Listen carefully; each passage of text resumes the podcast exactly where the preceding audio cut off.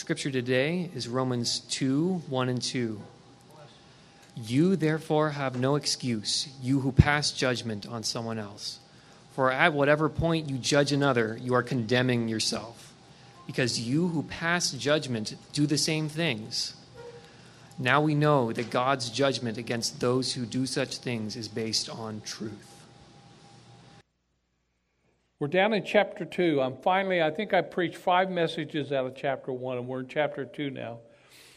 And, and George did an excellent job of reading those two verses. I probably will not discuss the two verses.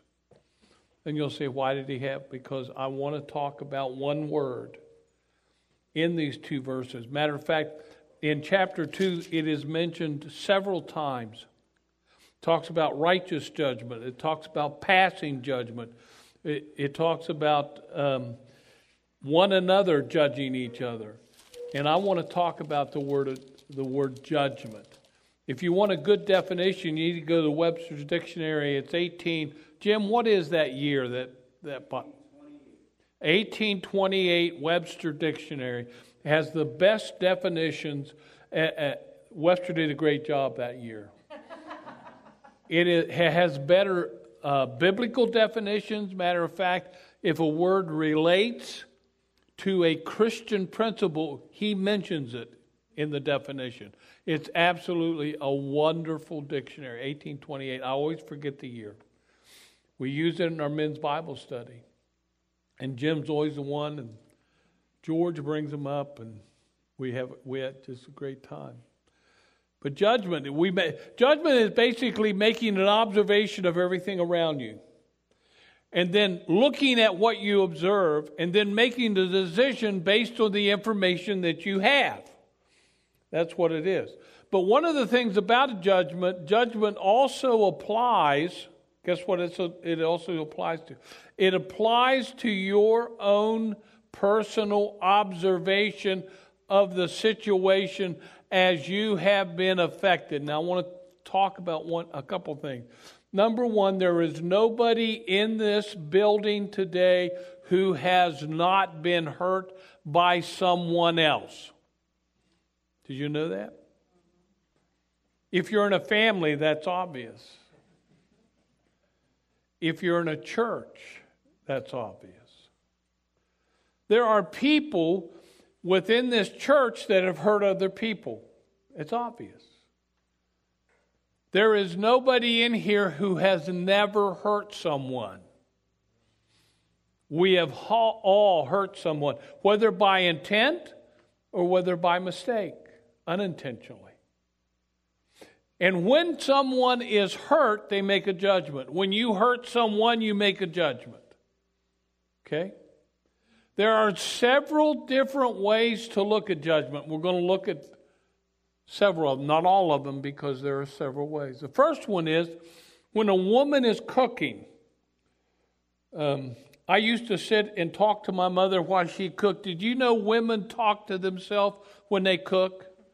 and they're not talking to you. Did you know? My mother always talked to herself. She said, Oh, I need more salt in this.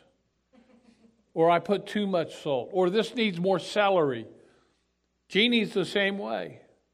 And while she's listening to me talk to her while she's cooking, she's talking to herself and making judgments about what the food should taste like.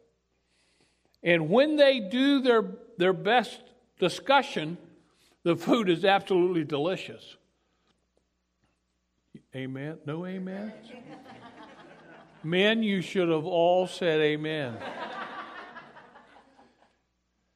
and so that's a judgment, and you are glad that your wife makes that judgment. And men, when you're working on a car, you listen to what the car does, you watch it to see what it does, you listen to them start it, you, you listen to a, the vacuum system, the exhaust system, uh, you listen to see if the brakes are, are rubbing. When a wife says, Oh, it makes this noise, you have no idea what's wrong with the car.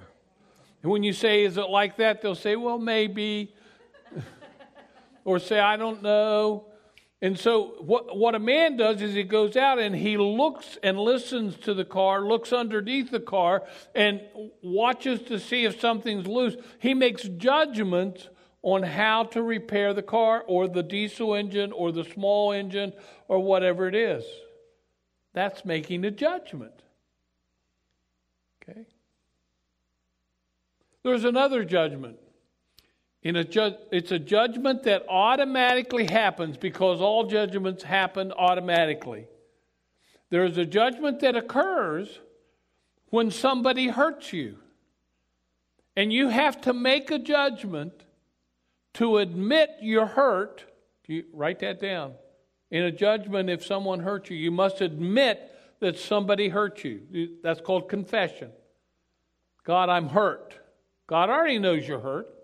The second thing that has to happen in a judgment is am I going to forgive this person or am I going to become bitter about it? Now stop and think. I've made both judgments. The second time I've made both judgments, I've held grudges, got bitter, and I forgave. Let me tell you about in judgment, I can say, okay, I forgive in Jesus' name, but the pain doesn't go away. When the pain is not healed yet, guess what happens with the judgment? I come back to the original judgment about that person and that situation and that pain. I come back to it. I forgive. The pain is there. It comes back, and another event, another time, another information, and it raises up the pain inside of you, and the judgment you realize is still there. That's happened to me very recently. And I said, Oh Lord, that's not healed. It was old. It was old. It happened a long time ago. That personal judgment, believe it or not, injures you because it keeps God from you. Here is this judgment. Down here I am in pain. And if I do not forgive, my judgment keeps God from being, it, it keeps him from healing us. And when it doesn't heal, then this pain will grow, like it will fester. It becomes like a pus pocket. Excuse me for all those who are upset about that. It becomes a pus pocket inside. And it gets bigger. And when somebody mentions it, it blows up. It happens. It happens to me. It happens to you. I love 1 John 1 9.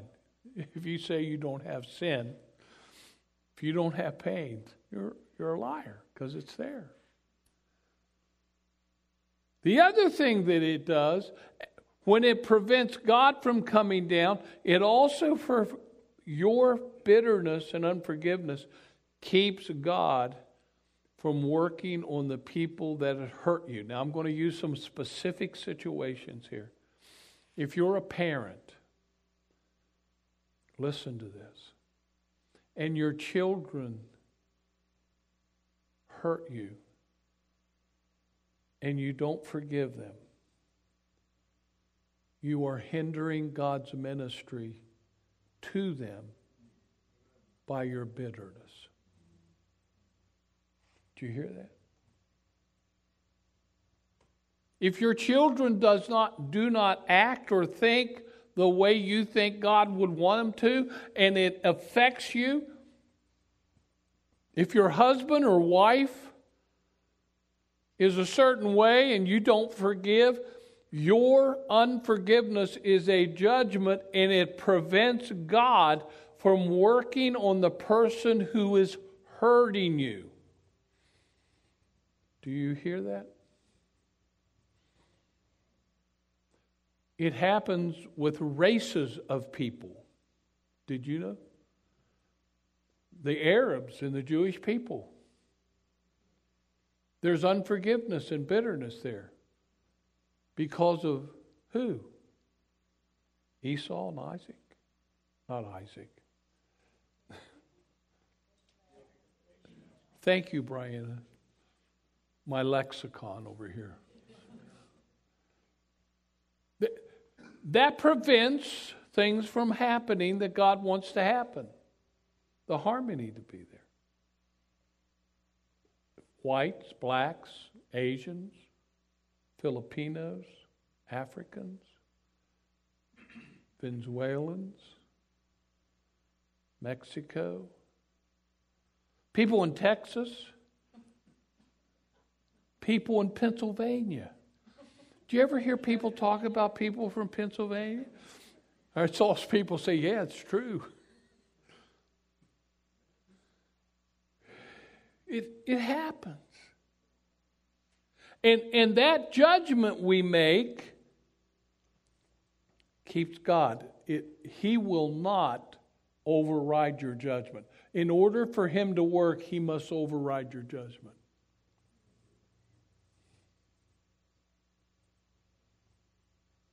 So, what do you do? You have to over and over and over again. Whenever God brings this person and this pain to your mind, you must forgive them. 70 times 7 in a day, if necessary.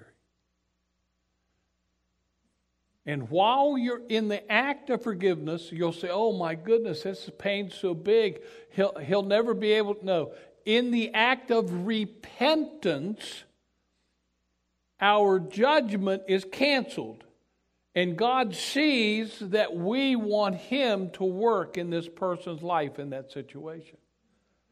It does not have to be completely healed, which would be a good question. Wow. Forgive in Jesus' name. I forgive them in Jesus' name.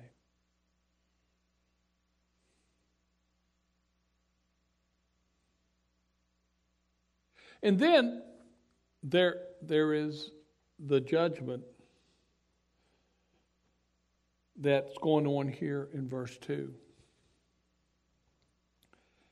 Uh, these people who in Rome who have come to know Christ and they live in the most uh, sinful, um, depraved society on the face of the earth that we're aware of in Scripture.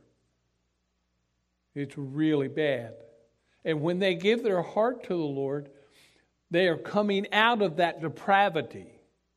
They're walking out of darkness, as we talked about last week, and they're beginning to walk in the light. And one of the things that happen is when you in, are in darkness, guess what you do? You judge everything and everybody. When you're in darkness, you judge everything and everybody. Why? There is no sovereign Lord to intervene. Do you understand what I'm saying? So every everybody and everybody that has pain in your life that is in darkness have no God to intervene. They don't know the God who reconciles and transforms. And they they don't see what they're doing. And, and he says to them, he says, You who pass judgment on someone else, for at whatever point you judge another, you're condemned already. He says this in chapter 5 of the book of Matthew, where he says, uh, when he's talking about the Lord's Prayer, and he says, Forgive one another so I can forgive you or you can be a part of it. He's saying that for me to participate in the redemption of Christ, the transformation of Jesus, the, the renewing of my relationship with God, I must learn to live as Jesus did. Jesus commanded us to forgive even as He has forgiven us. The problem here is we don't understand the nature of God. We're afraid that God, let's listen this is care, listen carefully. Would you all listen carefully? We don't think God's a good enough judge. We think we're a better judge than God. And so we judge. When Jesus tells us in John chapter 3, verse 16, he says, You're condemned already. You and I are condemned already. The people that they're talking about, the people that were going to the, the goddess of house of worshiping and prostitution and abusing children and all the things that were going on, they're condemned already. We don't have to condemn them. The people that are going to the vomitoriums, they're condemned already. The people who are going to the Colosseum and just loved murder and chaos and violence, they're condemned already. The people who go to the, the sophisticated, educated, intellectual, philosophical programs that went on in Rome where they raised humanity up and they placed God down or, or divinity down. It says they're condemned already.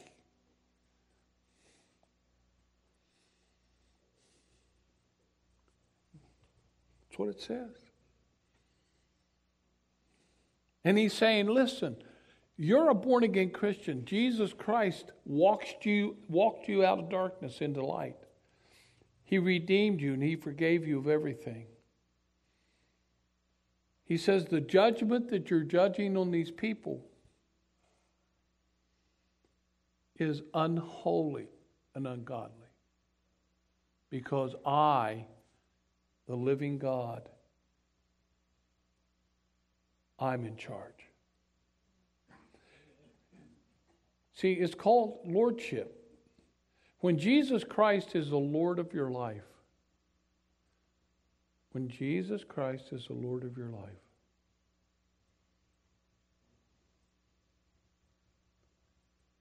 then He's in charge of everything, even your pain. You know that?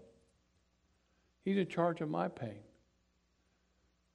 He knows how it happened, He knows how it works on you. He's in charge of your society. He knows how your, what your income is and what you need to live. It is through forgiveness and giving up your judgment. Okay. Now, there's a last kind of judgment I want to talk about. oh, well, there's two. I got to mention one before I mention the last one. There are others, but these last two. The, the other one is that uh, I do not have enough information to know whether or not you're going to go to heaven or not. Did you know that? Who has all the information necessary to know whether you're going to go to heaven? Jesus Christ does, right? And so I must leave that up to Him because, number one, I don't know where you are in your spiritual growth. Okay? He does. And He knows whether you are having victories or whether you're caught neutral for a while or whatever going on. But He, He knows. So, so judgment from God I want to confuse it. Forgive me, Lord. Judgment from God, we must let Him do it. He knows where you're at. So I can't say whether you're going to heaven or not. But I'm stuck. As a pastor, God calls me to shepherd people. Now, shepherding is an interesting process because in shepherding, I need to, a shepherd needs to know their sheep. Okay, I don't need to know Andy's group of sheep over here. I need to know my sheep. Okay? So, therefore, I need to be led by the Spirit of God so that He can help me gather the information spiritually to show me where you are as a group of believers or as individuals. And I must walk that thin line of judging to see whether or not you're following Christ or whether you're living in fear or unconfessed sin, whatever's going on. But I must love you just like a farmer loves his sheep, just like a shepherd loves his sheep. He'd do everything in the world for him. That was a hard thing for me to learn. I didn't understand it. I wasn't raised in a church. I'm getting better at it. Amen. I hope so. Say, I hope so. I hope so, Mike. My hope is that. And the last thing about judgment. You, you hear people, I heard people say, remember when Katrina came ashore and it hit New Orleans? Remember that? You, you know where when it happened. You worked at FEMA. You know, it was a catastrophe. You know what? It, and it grieves me. You know what the church was saying? God is judging New Orleans. Why? Because they have uh, that Mardi Gras full of homosexuality and all the drinking and prostitution, drug addiction, all that kind of, just like Rome. God is judging. Well, they're condemned already. Okay?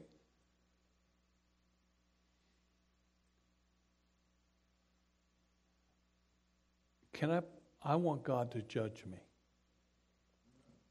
I don't want a church to judge me, even though they do. They're making judgments of me right now. I don't want the elders to judge me. I want God to judge me. I love God's judgment. Why would I love judgment? The reason I love judgment is, is for what reason? Because God's judgment is just. It's full of dr- truth. It's full of redemption. It's full of reconciliation. There is no condemnation in Christ Jesus. So if, if somebody or if God comes in and t- reveals to you a sin, don't be upset that God's judging you. He loves you. It says in Hebrews that a father punishes his child. If he doesn't love his child, he won't punish him. So the judgment that goes on from God, we must welcome. That's why we're in repentance. That's why we're in Lent right now. This is not to see how bad you are, it's to see how much God loves you.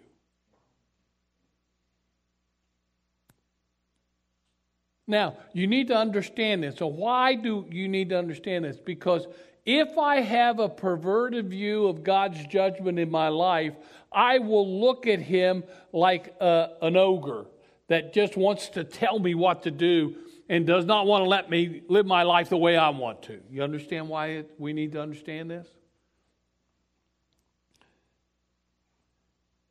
Because if God is coming and speaking to your heart about something, my heart about something, it's because he wants to transform you into the image of Christ. He does, he does not want to do something and transform you in some way so that uh, you can be damaged or neglected or denied something. He judges you so that you can be transformed into his image He wants you to be like Christ. That's what judgment's all about. And Paul was trying to straighten out in Romans chapter 2, what he's trying to straighten out is their understanding of judgment. Why? When they were in darkness, they judged everything. And now they're in the light, they need to understand the biblical, the Christ centered judgment of God. Do you, do you hear people in the homosexual community, in the drug community, in any community where, where people run lawless in darkness? Do you hear what they say? Quit judging me. You just, you're just uh, condemning me. You're arrogant. You're selfish. You're, and uh, the truth is, they're only trying to teach them God's truth. So our attitude must be to be transformed into the image of Christ. Our attitude is to, to want to be judged by God. I had a basketball coach, and his name was Rice, George Rice. Um, and when I was in the ninth grade, I played on a basketball team, and George was our um, uh, coach. Martino was our coach, and we had an excellent team, I thought, and we won the the county Harrison County ninth grade tournament, and nobody came near us. And I thought, well, when I get to high school, we're going to show those guys. And we got to the first practice, and he said we didn't shoot foul shots right. I thought, well, I made 50% of my foul shots. He says, no, you're supposed to make 98% of your foul shots. He says, you guys don't know how to rebound. You don't know how to guard somebody. He made judgments on, on the team that won the county. You understand? How dare he?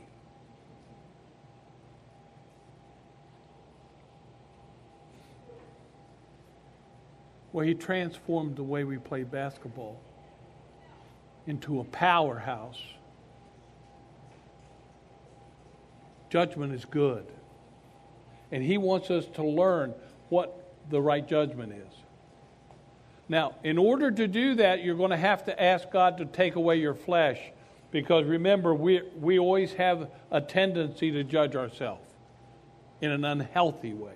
So we need to say, God, fill me with your Holy Spirit every day. Somebody says, Well, I'm baptized with the Spirit. It needs to happen every day. The Spirit of God has got to come to you every day. Why? Because you cannot live a Christian life without the leading of the Spirit. Paul teaches it through Romans and through his epistles. Okay?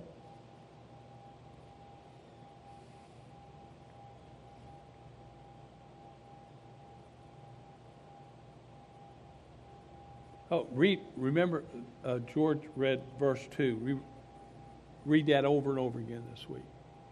Because we're going to come back to it and we're going to look at its application by the way, if you don't want to do what God says, you're in verse 5, and we'll get to it next week. But because of your stubbornness and your unrepentant heart, those are two judgments about that Paul makes on these people. Do you hear that? You have children that are stubborn and unrepentant. Did you know that? Ask Jeannie on her birthday. She'll tell you there are times I am stubborn and unrepentant. Thanks, Patrick or George. You two together is dangerous. You two.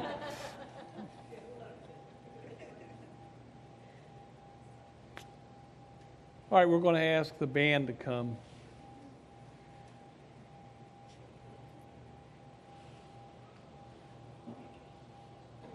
Let's stand and I want to pray for you.